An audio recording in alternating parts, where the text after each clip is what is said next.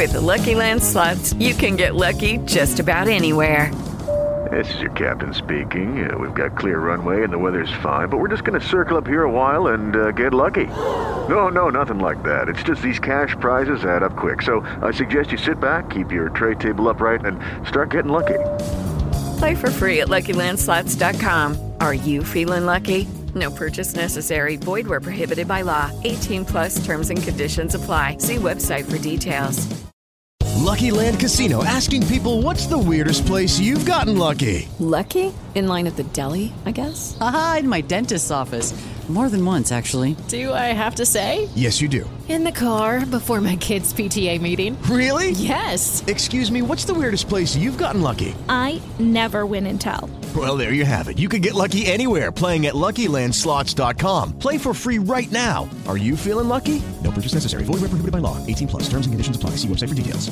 Ulrich, we're sponsored by Yahoo this week. I hit my queue this week also, which is huge after I kind of missed that week one, but still a little bit of still a little bit of tech issues getting started up. We're we're bringing it together. Uh, also, subscribe to the Awesemo Podcast Network. We're not only on video, we're on podcast form too, so you can listen to us on the go. Maybe even steal your girlfriend's phone, right? Subscribe to us there. If she catches you, may, maybe say you're looking at her text messages, because then she breaks up with you. Then you have to find a new girlfriend. Then you steal her phone, and you can subscribe to the podcast there too, right? And and then we get even more numbers. That's what it's all about. So, Jeff, week two, we've got a whole lot of injuries this week. Uh, we had a few last week, but nothing like this. I mean, this is this is this feels almost like a week 16 type type slate. Yeah, I mean, look. First of all, there's so many ways you can be the number one subscriber for Awesemo. You don't need a girlfriend; you can just get a new one, right? So exactly like Greg said. But yeah, I mean, uh, the the the injuries for week two. Obviously, uh, we expected them. There there probably be some early stuff going on, and and there has been. I mean, it, has been. Uh, it's been weird. It's it's it's just kind of like piling up like slowly, and it's like rolling into this big ball where it's just like Godwin, uh, Golladay again now, Kittle. I mean, all these huge names, Michael Thomas. Like none of these guys are playing. It's crazy. So um, yeah, tons to go through as far as injuries. Um, definitely, uh, you know, check out uh, the obviously the Awesemo show tomorrow that that'll be going through it like pregame. But um, I, I mean, look, all these guys are big names. Um, uh, the good news is we're getting early news on mo- most of these guys, right? I mean, um, I think the only guy we're waiting on is is Godwin. Is that correct? Like he returned to practice Friday. Uh, concussion protocol still in, but uh, looks like he might suit up. Uh, oh no, he's doubtful, so he's probably not going to suit up. it's uh, I mean, like, Courtland like, Sutton's Courtland Sutton's question, but I think he's the biggest name who's yeah. up in the air whether to play or not. Uh, yeah, I mean, there's going to be a lot of guys to go through, a lot of value situations. We'll start at quarterback here. Uh, Lamar Jackson was the chalk at the position last week. Kind of the same price point this week, but uh, probably a better matchup even against Houston. Uh, yet the ownership's projected for about half of what it was last week. Uh, I kind of think for the ownership, Lamar Jackson's a better play than he was last week. Uh, how do you feel about Lamar Jackson? Yeah, absolutely. You know, one of the first things I did actually was well, I made a Lamar, a couple Lamar Jackson lineups last night, and I made them with the idea of well, I better check just what you know. I want to check what his ownership is and, and stuff like that before I, I commit to it. And I, and I came in and looked, and I'm like, you know, I'm going to get Lamar Jackson like half Dak ownership here. I mean, that's pretty much what we're projecting him at at Awesemo. I'll throw that out for you guys. Um, that's pretty damn good, Greg. Like uh, this is a really good spot. We saw what the Texans defense did last week. I mean, with, with Patrick Mahomes and and you know Clyde Edwards-Helaire on, on the ground. I mean, this is a good spot for a guy like Lamar Jackson. And, and I think it's a really good spot for, to pair him with Marquise Brown as well. I mean, who who in the, the Texans secondary are we supposed to be afraid of? I mean, Bradley Roby's okay still. Uh, that's about it. I, I, don't really think that he's necessarily going to shut down Marquise Brown, though.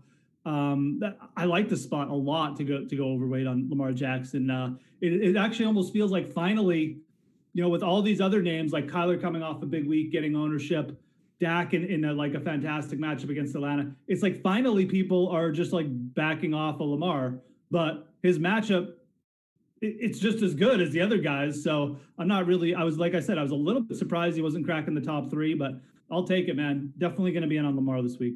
You know what I kind of think happened is remember last week everybody was on Lamar Jackson, even though he was really good. You didn't need him last week, right? I mean, there were so many mid-range quarterbacks that had big games, and I think there's a lot of people that rostered Lamar Jackson last week who looked at the results and was like, "Oh, I didn't need Lamar Jackson. I didn't need to spend this much salary on him." Even though it kind of worked out, it wasn't necessarily optimal for last week. So I think a lot of people are looking at the results of of what happened in week one, and they're like, hey, I don't need a roster. Patrick Mahomes projected for three percent ownership this week, and that's ridiculously low for Mahomes. Uh, Jackson's low, and then like you said, it's a lot of those mid range guys who are coming in as chalk in in Dak Prescott and Kyler Murray.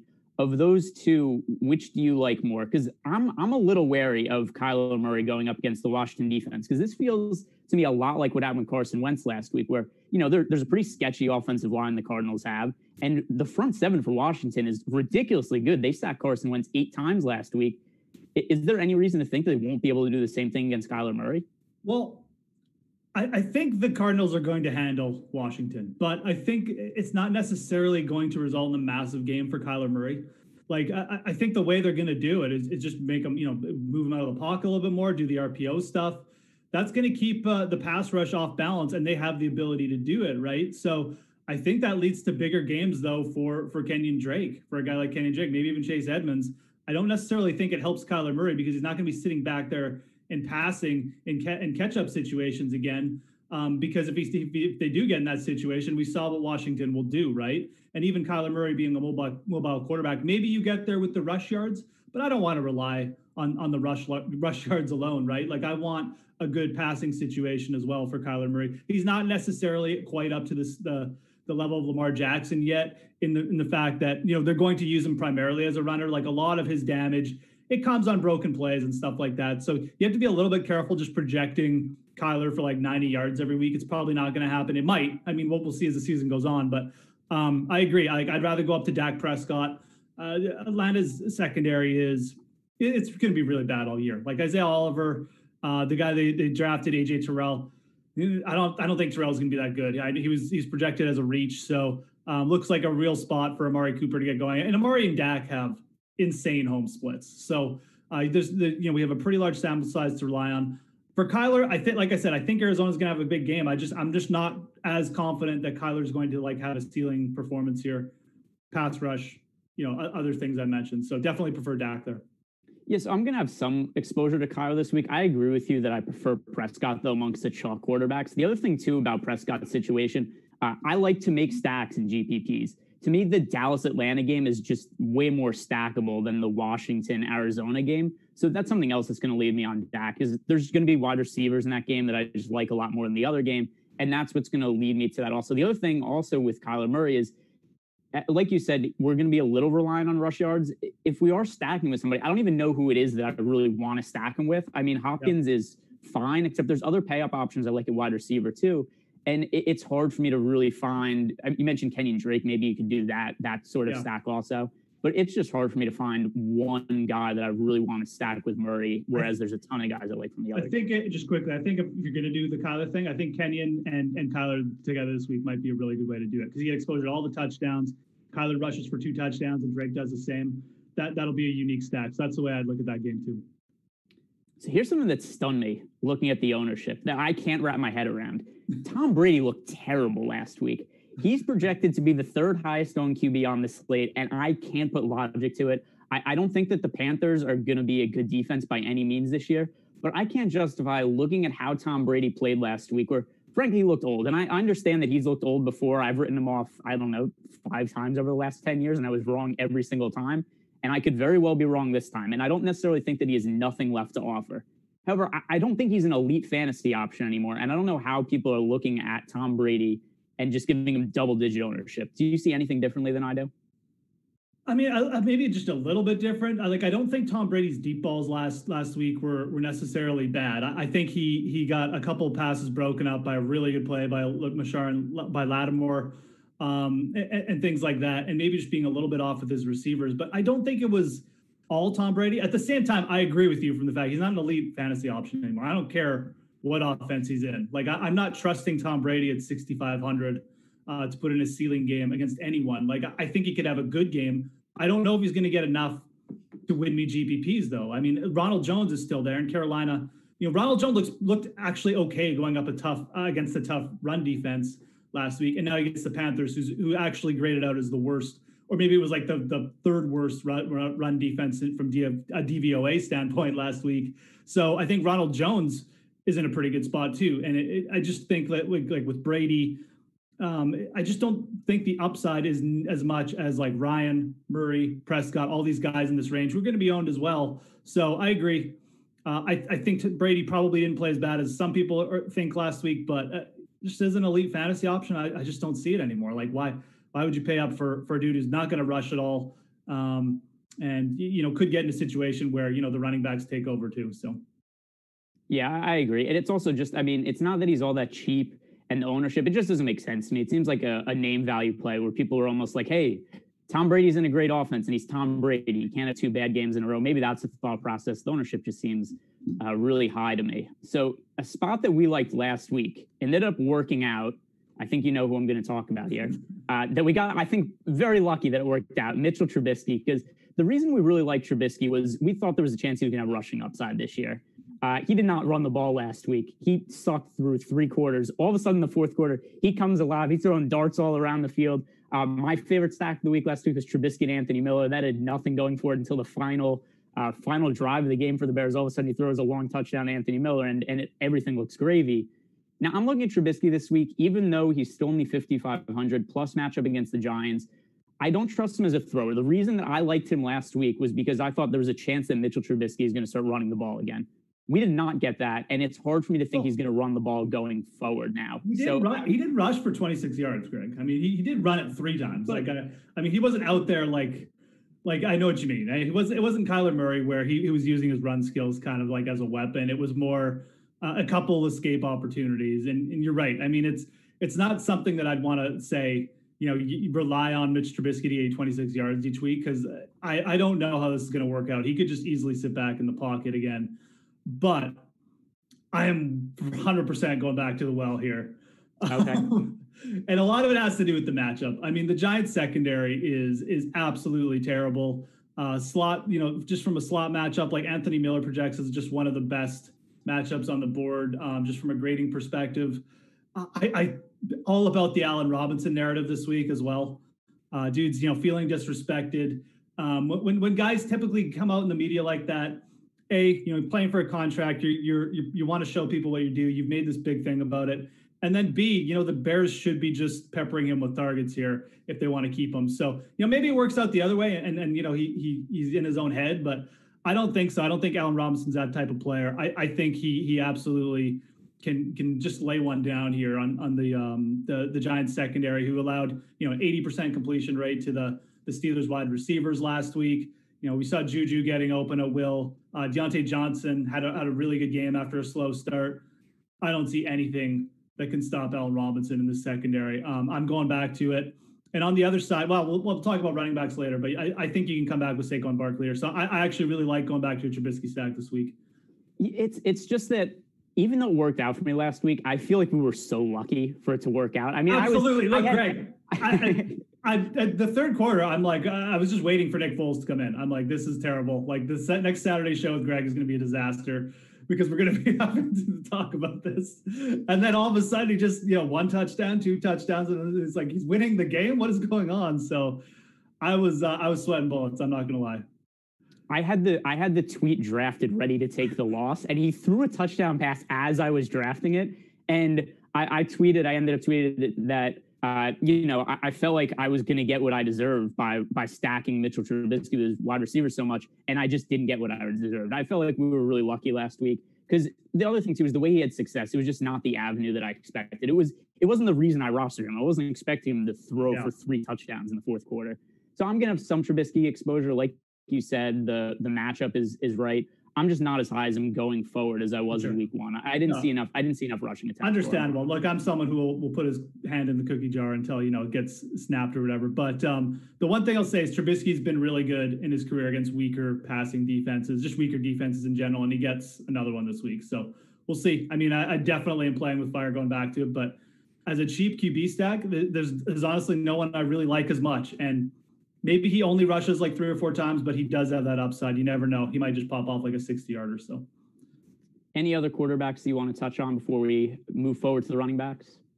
I don't think so. I mean, uh, you know, I have a little bit of interest in Deshaun Watson as a low on play, but again, like Lamar Jackson's not going to be that highly owned. So I think I, I would prefer probably going to that side in that matchup. But I do think Deshaun Watson always a little bit interesting. uh, when he's going like really overlooked. Maybe Matt Stafford. Uh, I think he's going to have to throw a lot, but without Golladay, I just don't know if the upside's there. So pretty much uh, not really uh, anyone else I'm super, super high on. All right. So before we move on to the running backs, guys, today's show sponsored by Yahoo Daily Fantasy Sports. The most trusted name in fantasy sports, Yahoo DFS, now includes CSV upload, CSV edit features for those looking to play multiple lineups. Make better choices. Choose Yahoo Daily Fantasy. Also, Yahoo did have a little bit of overlay in week one. So check that out on week two because you know that's one of the best ways to find value in DFS. Look for that overlay, and that's always going to be a plus EV situation. So moving forward to the running backs, there are a few injuries here. I think most notably Marlon Mack tore his Achilles last week. Uh, I know disappointing because you were on him a little bit, and you know who knows how that game would have turned out because he, he tore his Achilles pretty early on. Yeah. And then we saw Nyheim Hines and Jonathan Taylor uh, split snaps. Uh, I'm a little higher on Taylor going forward, but the field is also Taylor projects to be one of the highest owned players on this entire slate. So between Jonathan Taylor and Nyheim Hines, which way are you leaning? Uh, probably Hines, to be honest. Um, Taylor's ownership is right up there. Um, I'm not actually sure what Hines is. I'm sure he's he's going to garner some ownership as well, but um, eight eight percent. Yeah, eight percent. So I mean, yeah, not that's pretty much kind of what I was expecting that he would be, you know, just in that range. So I, I would go Hines. I mean, um, I don't really like the player as much. I mean, I definitely would rather, um, you know, go with Jonathan Taylor. But again, it's a bit of an ownership thing. He he is easily projecting to be the highest owned play. And a couple factors into it. I mean, uh, you know, Jonathan Taylor for for as good as, as he did look in spurts last week. I mean, was he only produced 22 yards rushing on nine carries against the Jags, right? And now he's got you know Minnesota who should still be like a better run defense, uh, like a, at least an above average run defense. Like I think the way that you're going to beat Minnesota this year is to pass against them. Uh, I think that the Colts will probably look to get a guy like T.Y. Hilton going a little bit after such a slow start and uh, looking to what De- Davante Adams did last week, I kind of like going uh, that route. I think you're going to get good leverage on a T.Y. Hilton play as well. I know I'm dipping into like the wide receiver talk, but it does kind of uh, factor in with Taylor. So for GPPs, I'm probably going to be just like a full send fade on Taylor. Uh, might mix in Nyheim Hines, but I think the guy I'm going to target is, is Hilton as, as kind of the leverage here. Again, it's nothing against Taylor. I just don't really think the spot is that good. And I also don't think he's going to play 80% of the snaps because Hines is is a guy they've they've had there before.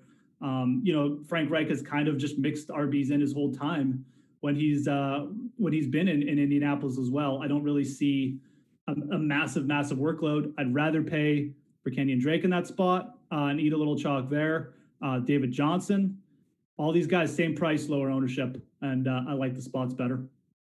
That makes sense. I think the other thing too with Hines is there's a little bit of game script that matters here, right? Because I do think if the Colts are ahead, it's probably going to be more of Jonathan Taylor in the fourth quarter, and if they're behind, it's probably going to be Nyheim Hines.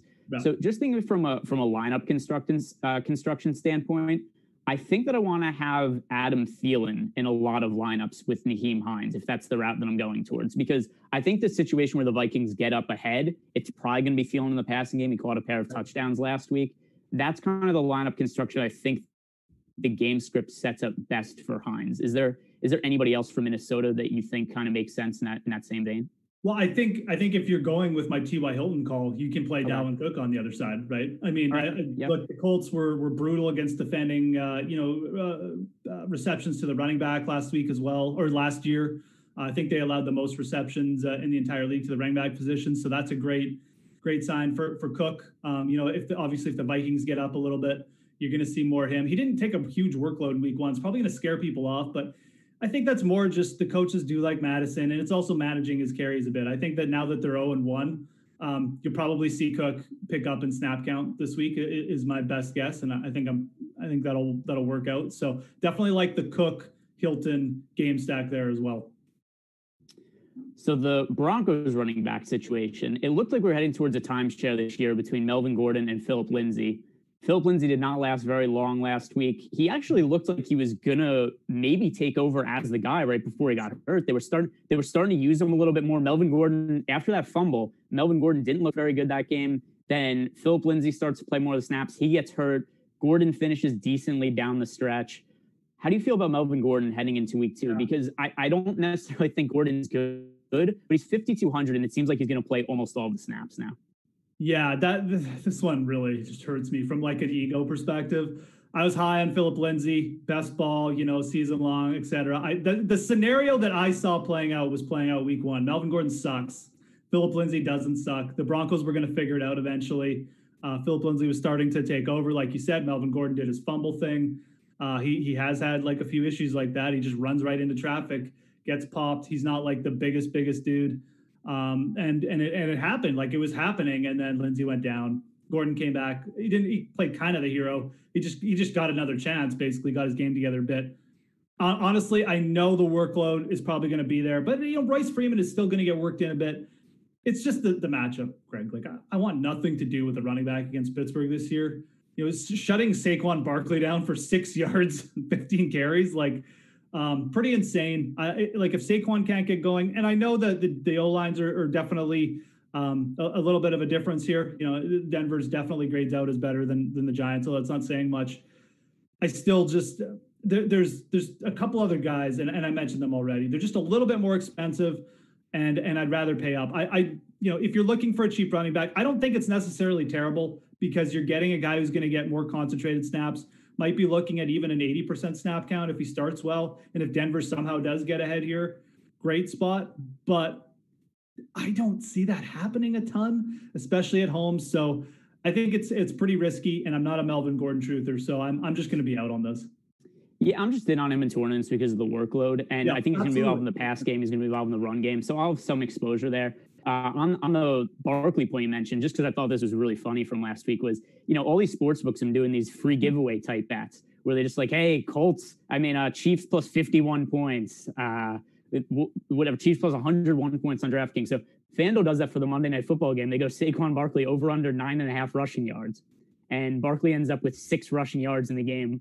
The bet loses, and everybody gets outraged on on Twitter, which I thought was hilarious. But the point being, anyway, that I, I agree with you. The Steelers have an excellent run defense.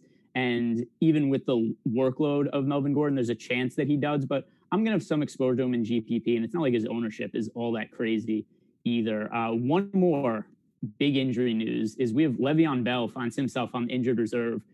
Uh, the Jets very thin at running back. Is is this going to be a Frank Gore week? Is is old man Frank Gore going to get like 20 touches this week?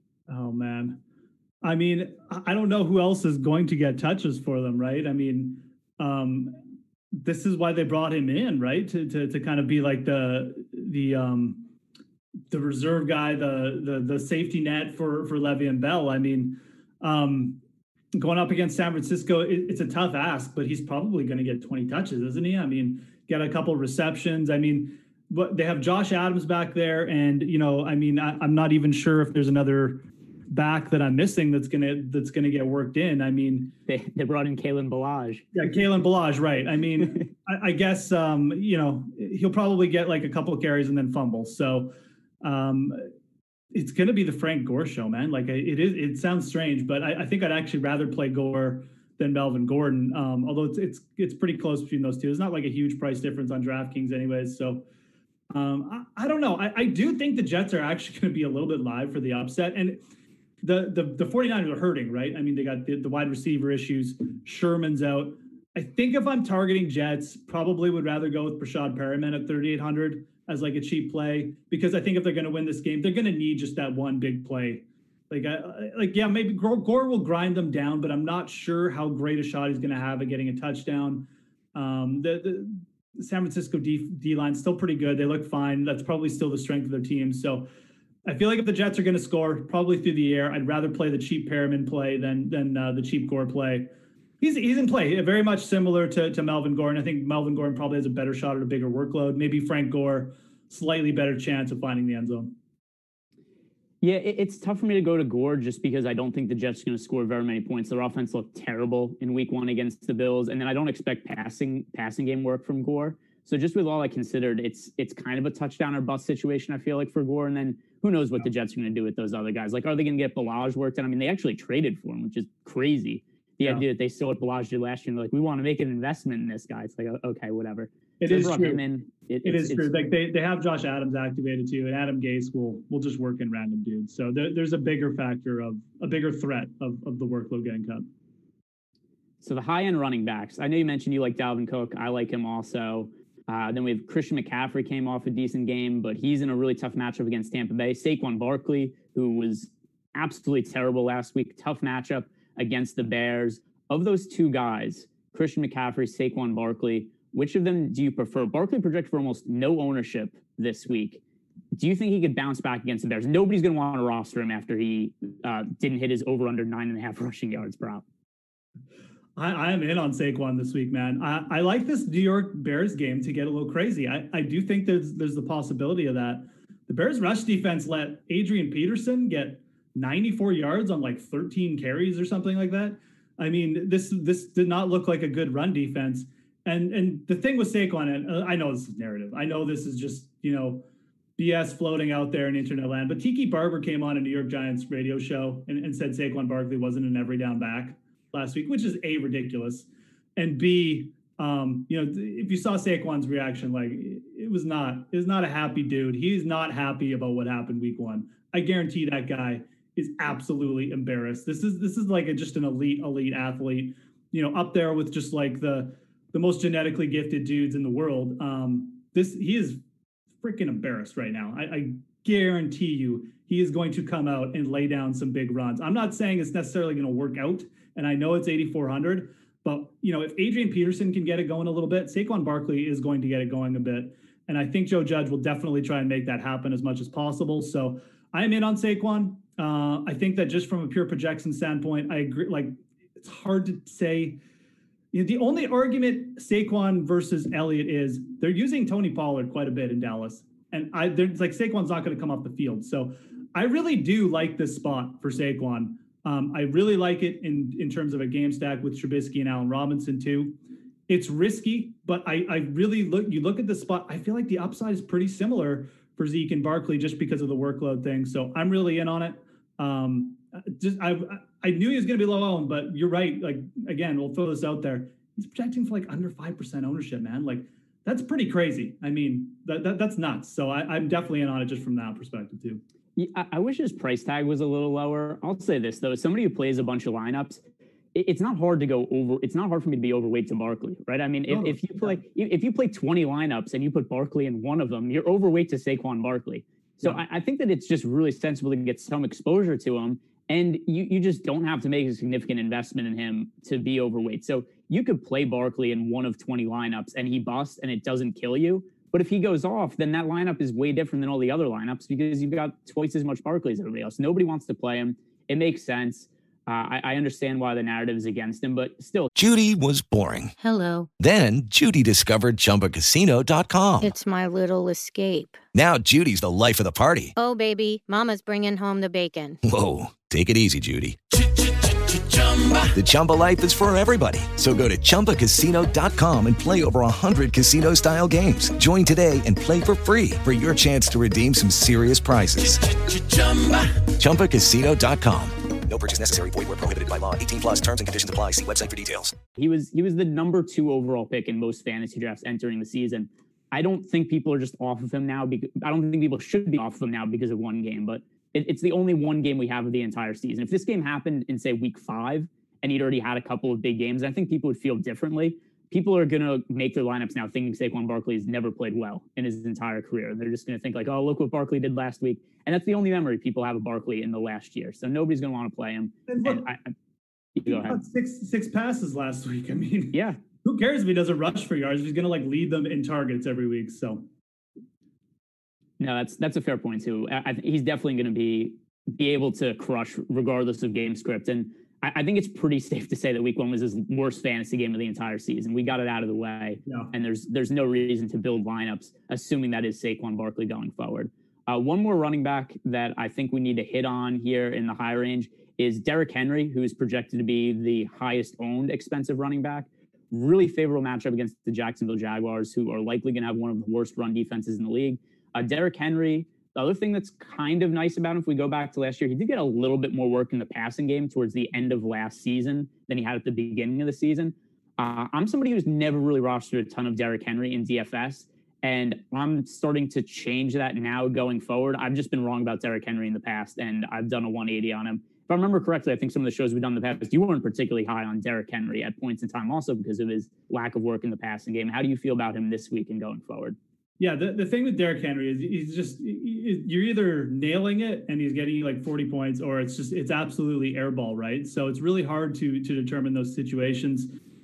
But you, I mean, look, it's really it, it's hard for me to come in here and say this isn't a great spot for him. Obviously, you know, Jags losing their best uh, rush defender over the offseason. He's absolutely destroyed the the Jags in like two of the last three matchups too. So it's not like we don't have some history going here. He looked really good last week, 31 carries, obviously we know where the where the ball is going here too. I mean, this is very much a you know Green Bay feeding Davante Adams. We know that's going to happen. We know that the the Tennessee defense is feeding Derrick Henry, and like eh, what are the Jags going to come out and take a 14 point lead here? Not likely, right? So the workload's probably going to be there. It's just does he get in the end zone, you know, twice and, and really pay off? Um, I'm not. I'm still not sold he's going to ever see like more than three um, uh, targets a game, but again, it's just a different type of beast when you're almost guaranteed like 24, 25 carries. So, yeah, absolutely a good spot. Um, I, I, see the ownership. It's it's actually probably the scariest fade for me on this slate would, would be Derrick Henry against the Jags. Like it's it's it's it's a rough one. Like I'll be sweating that if I end up fading him. Um, but I, I, do like a lot of these mid-range uh, RBs. And, and the, the, last guy I'll bring up is David Johnson. Again, I'm not afraid of the the Ravens run defense. I think he looked really good last week. Ravens gave up a bunch of, of yards to Nick Chubb and uh, and Kareem Hunt last week. So I, I, think that's actually like a little bit of a flaw in their in their defense is, is their rush stopping ability. They got a great uh, a lot of great pieces elsewhere, but um, I think David Johnson can get going there. Duke Johnson's banged up, so I really like that fifty eight hundred dollar price. You can come back with Marquise Brown if you want to game stack it as well, or just like it, it as part of a Lamar Jackson stack. So, um, but back to Henry, you know, it, Barkley, I love the ownership. Henry, I love the spot, and you know maybe you play them both, or maybe you just uh, pick one. But you know, I, I think uh, whoever you fade could end up burning you, and whoever you, you get on could up, end up winning you one. It's just, you know, who's who's gonna who's gonna make the big play, I guess. Yeah, I mean, one more thought on David Johnson before we move forward to wide receivers. He looked great last week. I mean, it, it, this doesn't excuse the the swap of him for DeAndre Hopkins, but if you're trying oh, to stay yeah, just yeah. visual, yeah, if you're just trying to say visually, right? Like, what's the ideal situation for David Johnson? I looked in week one. He got a lot of the touches. He looked good with the ball in his hands. He was really involved. He scored the Texans' first touchdown, if I remember correctly. So I, I thought he looked really good and like somebody who was healthy for the first time in a couple of years. So I don't know if maybe he was banged up a little bit last year, but he didn't look like the same player to me last year. And this year, he looks like the guy that he was a couple of years ago. It's obviously only been one game, so who knows what happens going forward. But I liked what I saw out of David Johnson in week one. He was somebody I was pretty high in best uh, on in best balls this year. So I, I, agree, it's a really tough matchup against the Ravens, but I, I'm going to want to get some David Johnson exposure, especially if Duke Johnson's out, because he's just going to have a massive workload on. Yeah, exactly. I feel exactly the same way. Uh, I think it's a good spot. Looks better. Well, I think he was dealing mainly with some soft injury stuff last year too, so nothing major. As long as he just, you know, as long as it doesn't start to creep up again, I'll be in on David Johnson, especially at this price. All right, moving on to the wide receivers. Chris Godwin doubtful to play. Uh, we talked a little bit about the Buccaneers wide receiver situation last week, and I mentioned that I, I thought that Chris Godwin was really the guy who made sense just from uh, a way that Tom Brady, where he's at in his career. I thought he was going to be looking in the slot for Chris Godwin a lot this year. And now that Chris Godwin is not likely to play in week two, Mike Evans stands to gain extra target share. He's only 6,400. I'm just a little concerned. Can Tom Brady get the ball downfield to Mike Evans? Yeah, that that is the question that's going to be answered this week. I mean, um, because uh, look, and you you listened to Bruce Arians after that New Orleans Saints game and basically said, "I'm getting Mike Evans 10 targets like every game going forward." So it, Mike Evans is going to get targets this week. Like I, I virtually guarantee he gets 10 targets. I, I mean, I'll go as far as that. Uh, I mean, um, I, I, he's the the volume is going to be there. He uh, Bruce Arians doesn't like his guys to go down like that. He, he's very much you know a, a, player's coach in that regard. I know he likes to play the tough guy, but he really tries to build up his guys. And, and this is a spot where he wants to build up uh, Mike Evans and he wants to build up the the Brady Evans connection. I, I think you're going to see that happen. So Evans was projecting really low owned at the start of the week. Obviously, you know, Godwin doubtful. Evans put in a full practice. A little bit of this coach speak now. He's he's up there. I am I am going to be in though at this price. I mean, 6,400. I, I, you know I've already talked up Allen Robinson, but I mean this is kind of the range of wide receiver I want to target this week. Um, you know I, I think you can pay up for for Davante Adams every week at this price and be okay. But there, there is a lot of guys in the 6K range. I mean Cooper obviously there, but I, am I'm, I'm trusting I'm trusting Mike Evans and Bruce Arians uh, this week. Um, going to definitely trust it more if Godwin's out, and that'll probably bump his ownership up, but that's fine. Uh, I don't think he'll he'll project as as crazy with with Cooper and, and other guys in that spot. So um, yeah, I'm in on it. So looking at some of the other wide receivers, uh, and this is a question we got in the chat, and it also ties into something we talked about before. Is do you run back Dallas stacks with either Julio Jones or Calvin Ridley? I think this is one of the best games of the slate to stack. I loved stacking that Seattle Atlanta game last week, and that worked out pretty well. That was one of the high scoring games. Yeah. I, I, think there's going to be a ton of Falcons games that are really high scoring uh, this this year as well. So now looking at Julio Jones, he was big in week one. Calvin Ridley was also big in week one. Uh, you know what's funny is somebody, eh, eh, like I said in the chat, asked, do you run back with Julio Jones or Calvin Ridley? I think you could go both, and you could go with just a, a really stacked game stack and just load up on everybody in this game. Yeah. Uh, I do slightly prefer Julio Jones. Uh, do you have a preference? from the wide receiver perspective, I, I, would probably say, yeah, Julio. I mean, if you look at what how Ridley got his points to, I mean, like one of them was definitely pure garbage time, and a couple of his receptions were they were pure garbage time. I mean, really, when when the game was still on, it it, was Julio who was, who, I mean, Matt Ryan was going to. I don't think you're seeing like a shift or anything. Uh, you know, Russell Gage got nine receptions as well. I think last week, like that was pure garbage time. So I don't think you want to be relying on, you know, Matt Ryan just chucking to like his secondary receivers in garbage time. I think the way you get creative here is you take one of the receivers and you stack them with Todd Gurley. Because uh, Gurley is like under 10% owned. I know he he only got like, you know, 12 carries last week. But again, garbage time took him out. They, the, the, the, the Falcons are definitely managing his workload, which sucks. But, you know, they're 0 1 now. The reason they took him out early last game is because the game was over if you think this one stays competitive, and you you really have to think about you know stacking that this one's going to stay competitive, more competitive anyways. Um, Gurley could could easily you know push for for 25 touches here. I don't think they're afraid to give it to him. I just think that in obvious situations they're going to take him out, which is what happened last week. He looked fine in spots. Dallas's run defense actually didn't really look good. I mean, letting Malcolm Brown score twice, uh, pile up a bunch of yards, that's not good. I mean, Todd Gurley's better than Malcolm Brown. I feel safe saying that. Um, so I, I, like going with Gurley. I, I, definitely want to get exposure to one of the wide receivers as well. But like Greg said, you can game stack this one like almost fully. So take a couple. You know, you get contrarian with the Gurley, then you can take the chalk. It gives you a more unique build. Uh, and then I like just stacking Dak with with one of his receivers on the other side. So so the other thing I'll say about the Julio Jones ver- the Julio Jones versus Calvin Ridley discussion, there's only a six hundred dollar difference in their price tag, so yep. it, it's not like there's some massive discount you're getting on Ridley. I still think Julio Jones is the better overall receiver, and the ownership isn't that much different. Julio is projected for a little bit more ownership, but they're both in the teens. So all things considered, it, it's you're kind of just picking between who you think the better player is because the the ownership is about even, the price is about even. So all that considered, I'm going towards Julio Jones. I think he's the better player. I think he's in line for another monster season. Uh, going into more value, somebody mentioned before, the Jets are so banged up on offense. And not only is Le'Veon Bell out, who has a pretty big role in the passing game, uh, we have we have Jamison Crowder out, and he played a, a, huge role. He got a ton of targets last week. So now there's just all these targets available. I understand that it's a tough matchup on paper against San Francisco 49ers defense, but Richard Sherman's out. So that's going to keep the secondary at least a little weaker than usual. And the Jets are probably going to be playing from behind in this game. They're going to have to be throwing the ball to somebody. Uh, the first build I did, I came out with a ton of Breshad Perriman. I know you mentioned you like him before. Is there any other Jets receiver that you're willing to go to? Because that's something I'm really struggling with. Is I don't know how to not roster Perriman a ton this week. Yeah, I mean, uh, unless you want to see, unless you want to go Chris Hogan, right? And there's you know one reception on four targets last week for zero yards. Um, but you know, Chris Hogan is probably going to get targets as well. He's probably going to get like six or seven targets minimum because there's no one else out there, and um, it, it's it's really hard for me to sit here. I mean, um, you know, Braxton Braxton Berrios may, might get some some slot receiver work. I mean, you could go there, I guess. Who knows what that dude is going to do? Is he even going to see more than a couple targets? So it's kind of Hogan, Perriman, or you know, maybe you go to Chris Herndon, who who will garner some ownership.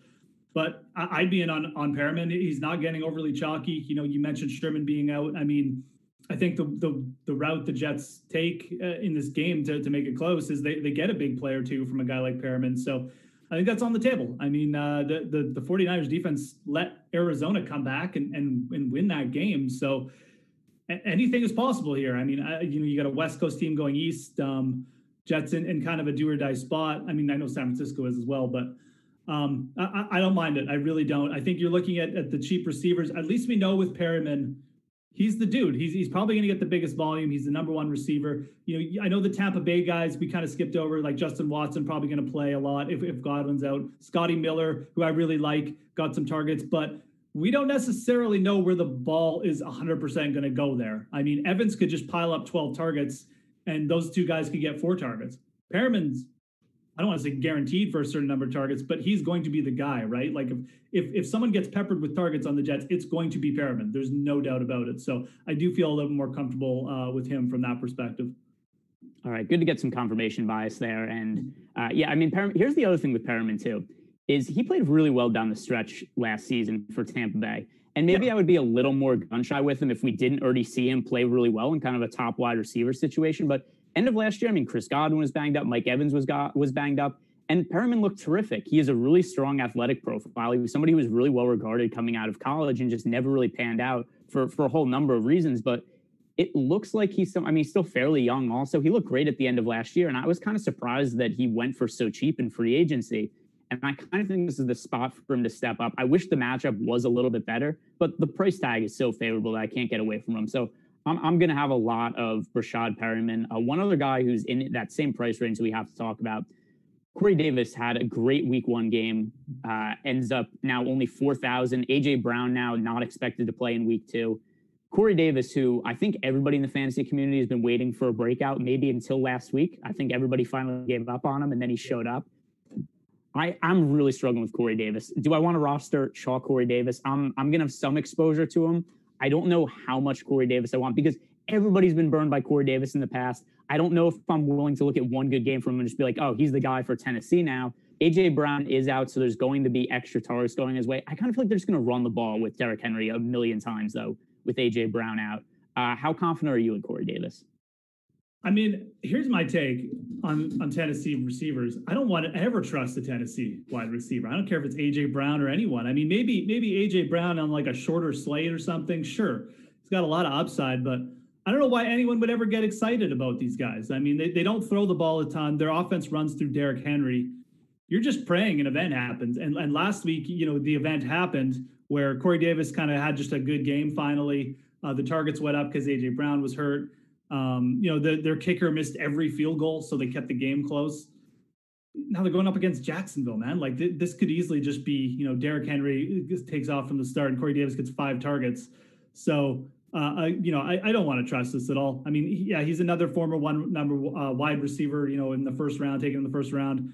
They also, you know, the, the Jags have, you know, Henderson. I mean, they're, high round draft pick on corner. He looked actually really good in week one. So it may be not the easiest matchup ever either for Corey Davis. I assume they'll, they'll put him on, on Davis. So yeah, all things considered, I, I don't, I don't want to eat this chalk. I mean, if Corey Davis does it two weeks in a row, you know, I'll, I'll bump him up starting going forward, but um, it, it's just, it's just a, a, a game, a team thing, right? Like, again, this isn't a high volume passing offense. It's never really going to be uh, and I don't, I don't, not going to take a one week sample size and all of a sudden bump Corey Davis up a ton. All right, so we'll move on to tight ends now. Also, something to check out, guys. Free content of the day. If you go to awesemo.com, check out the NFL Express Top Stacks tool. It's a really easy, easy tool to use. Let's say you're in a lineup building emergency. You don't know who you want to roster. You go check out the Top Stacks tool, the Express version, and Alex has uh, like a GPA type grade for individual stacks for each teams, where it'll be like, hey, this is the best this is the best wide receiver to stack with this quarterback, and he gives it a a grade on a GPA scale of 1.0 to 4.0. And that's a good way to just look at some quick stacks to help you build some lineups. I would definitely go take take a look at that, guys. That that's an awesome tool. Uh, ranks out, you know, gives you a bunch of different percentages and stuff like that, ownerships. So cool that he's making it free. And guys, if we could, I know there's like almost 400 of you guys watching. Hit that like button, guys. We could get over 100 for the show. That'd be really appreciated. Me and Greg uh, definitely appreciate that. Yeah, and uh, one thing that's good is we've actually been building an audience as we've gone along, not that's not true. losing an audience. So that's yeah. That's I mean, word's getting out, Greg. You know, like we're we're doing the show together now. It's a big thing on the internet. So It's it's all anybody's talking about. Tight ends. George Kittle is going to be out this week. I was kind of surprised. I assumed he was going to play because as ugly as that knee injury looked that he suffered at the end of the first half, he didn't miss a snap in the second half. So I just assumed that George Kittle was going to play, but kind of be limited. Like I was ready for this week to just have George Kittle out of my player pool, assuming that he was going to be banged up. Now it's a very easy decision to have him out of the player pool because he's not active. Uh, Jordan Reed, who isn't projected for a lot of ownership now, I assume that's going to change by the time tomorrow comes around.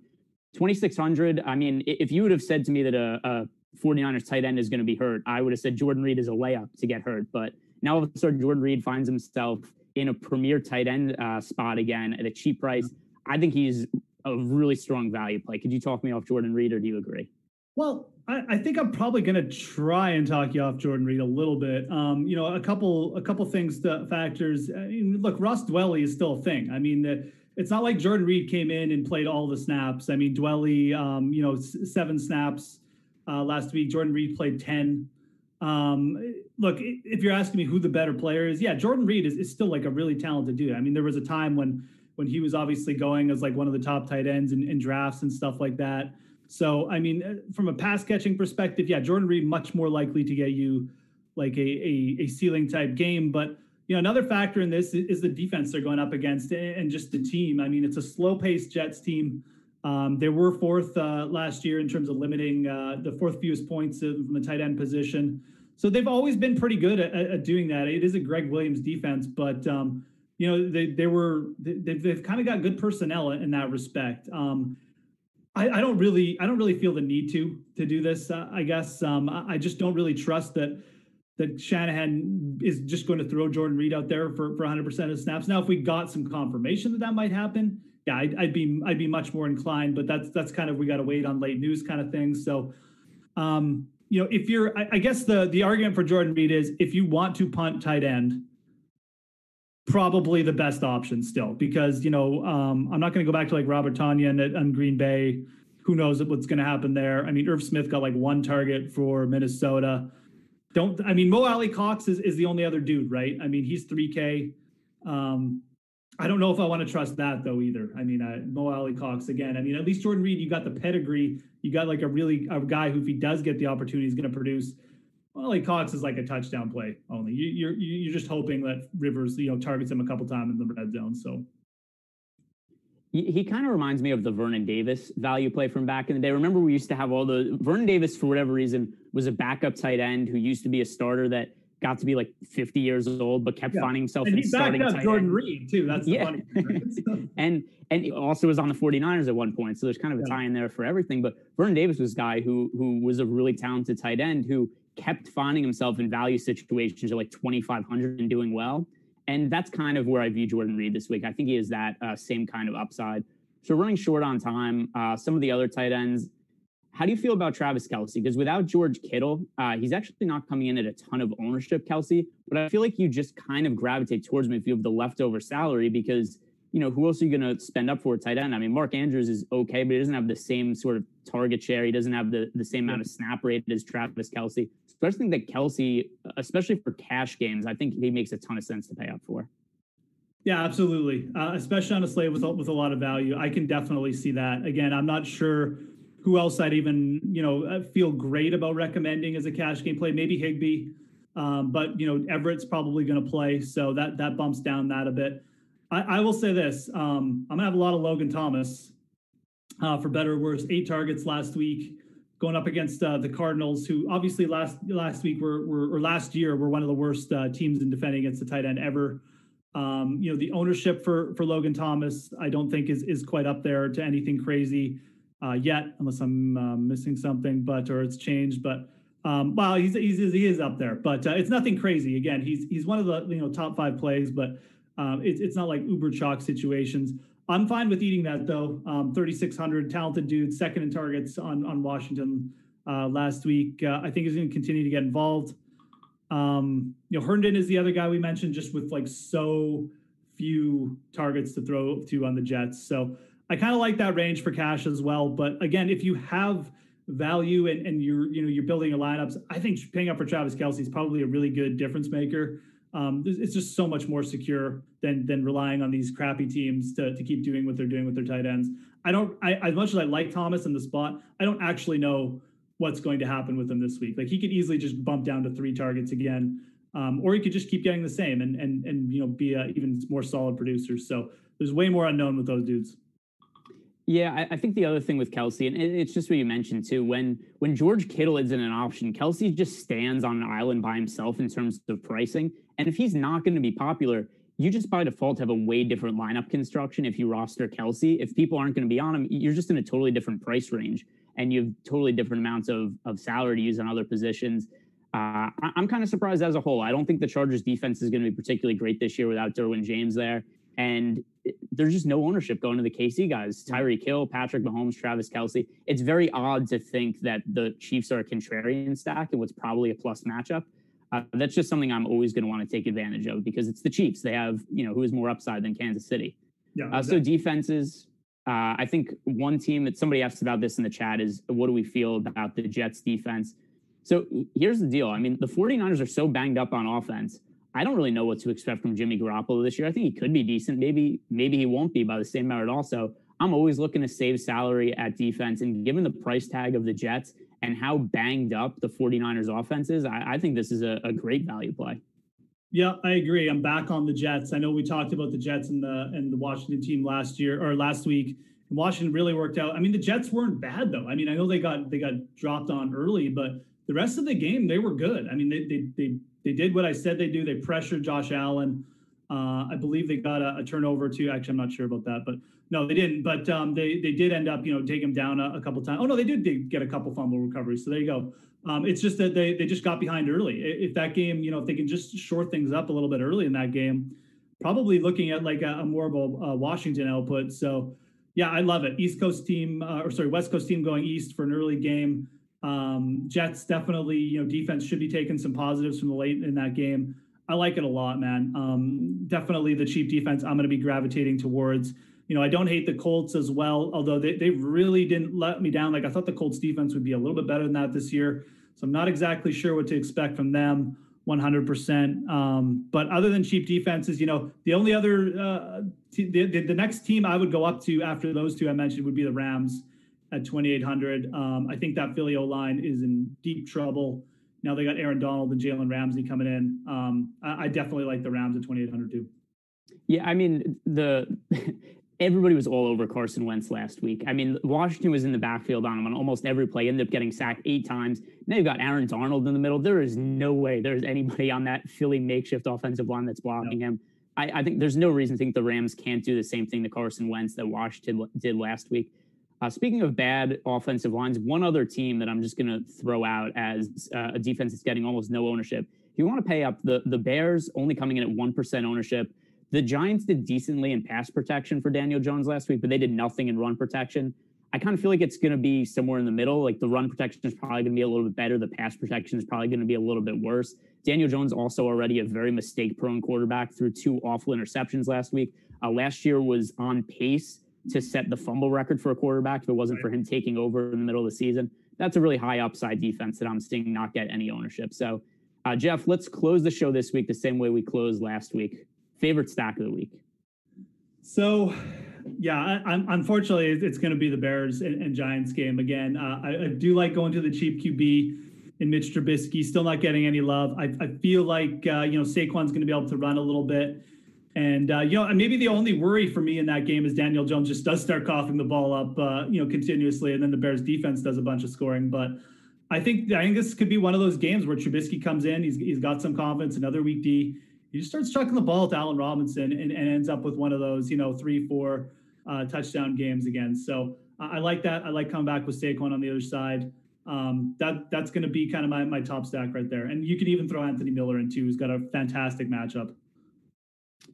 So here's I'm gonna go with Patrick Mahomes to Travis Kelce. You can make fun of me and say, "Hey, everybody knows about Patrick Mahomes and Travis Kelce." Sure, but nobody's rostering them this week. Nobody's playing them. Absolutely. So if this holds, if this holds true to tomorrow, where we really have three percent owned Patrick Mahomes and eight percent owned Travis Kelce, I, I, love that combination. I don't know. I, I think that just on paper, if you said to me coming into the year, what is the highest upside QB to tight end combination? Everybody's saying Kelsey to Mahomes Yet here we are, week two, nobody's rostering either of them. So, uh, so as an ownership play, I think that, It makes happens a ton of like twice, twice a year or two, two or three times a year. Nobody plays Patrick Mahomes or the Chiefs skill players. And then they go off for like, you know, 60 points in the stack or something. And everyone's like, oh, yeah, I got to play him next week.